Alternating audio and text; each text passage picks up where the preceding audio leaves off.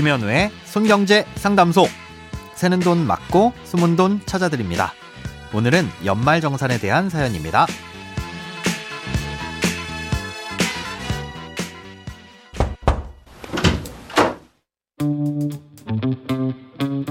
안녕하세요. 연말정산을 하면서 궁금한 게 생겼습니다. 맞벌이 부부인데요. 의료비 세액공제를 한쪽에 몰아줄 수 있을까요? 예를 들어 남편이 부모님과 자녀를 부양가족으로 등록한 상태에서 아내가 남편과 부모님, 자녀의 의료비를 모두 공제받을 수 있는지 궁금합니다. 여기저기 찾아봐도 정확한 답변을 해주는 곳이 없어서 사연 보내봅니다. 오늘은 청취자 오승혁 님이 보내주신 사연입니다. 아, 연말정산 마감 기한이 다가오면서 연말정산에 대한 여러 사연들을 보내주시는데요. 앞서 소개된 사연과 함께 다른 사연들도 간략하게 설명드리겠습니다. 아, 이미 연말정산을 완료하신 분들도 5월 종합소득세 신고 기간에 수정 신고를 할 수 있으니 예, 수정이 필요하신 분들은 참고하시기 바랍니다. 아, 일단 맞벌이 부부가 의료비를 지출하는 경우에는 의료비를 직접 지출한 사람만이 세액공제를 받을 수 있습니다. 아, 예를 들어 남편이 아내의 의료비까지 공제를 받고 싶다면 아내가 아파서 병원에 갔을 때 남편 명의의 신용카드를 써야 한다는 거죠. 아, 또 부모님이나 자녀를 기본공제 대상자로 올린 경우엔 그 기본공제를 받는 사람만이 공제를 받을 수 있습니다.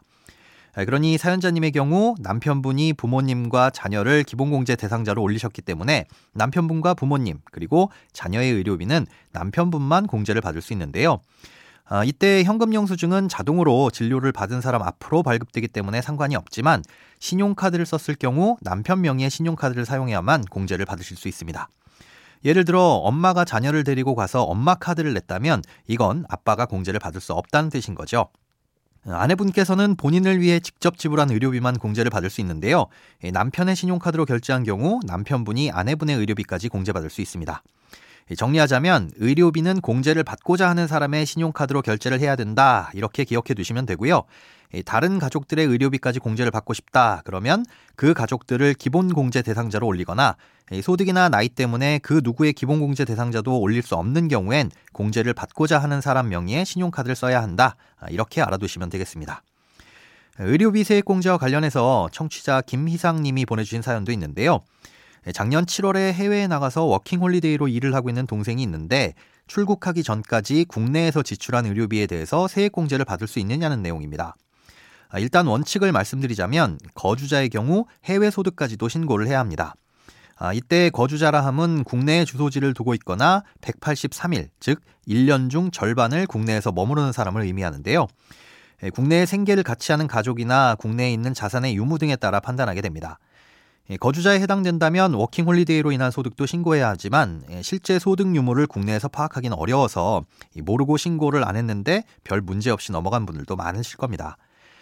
아, 일단 신고를 하셔서 소득이 확인되면 그 소득 규모에 따라 기본공제 대상자가 될 수 없기도 합니다. 하지만 결혼이나 취업으로 인해 기본공제 대상자가 될 수 없게 된 경우 그 전에 지출한 의료비에 대해선 생계를 같이 하는 부양가족이었다면 의료비 공제를 받을 수 있습니다. 예, 그러니 소득이 따로 없었던 1월부터 6월까지 부모님께서 동생분을 위해 지출한 의료비는 부모님이 세액공제를 신청하실 수 있습니다.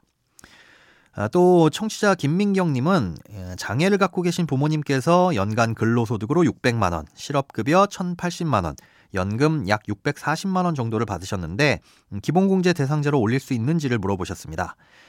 아, 기본공제 대상자는 연간 소득 금액이 100만 원 이하, 근로소득만 있는 경우 500만 원 이하여야 하는데요. 아, 이때 비과세 소득과 분리과세 소득은 제외하고 판단합니다. 예, 그러니 실업급여는 제외가 되고요. 이 받고 계신 연금이 장애연금이라면 이 역시도 비과세라 제외됩니다. 남은 건 근로소득인데 총 급여액이 500만 원을 초과했기 때문에 아쉽게도 올해는 기본공제를 받으실 수 없습니다. 돈에 관련된 어떤 고민이든 상관없습니다. imbc.com 손에 잡히는 경제 홈페이지로 들어오셔서 고민 상담 게시판에 사연 남겨주세요. 새는 돈 맞고 숨은 돈 찾아드리는 손경제 상담소. 내일 다시 만나요.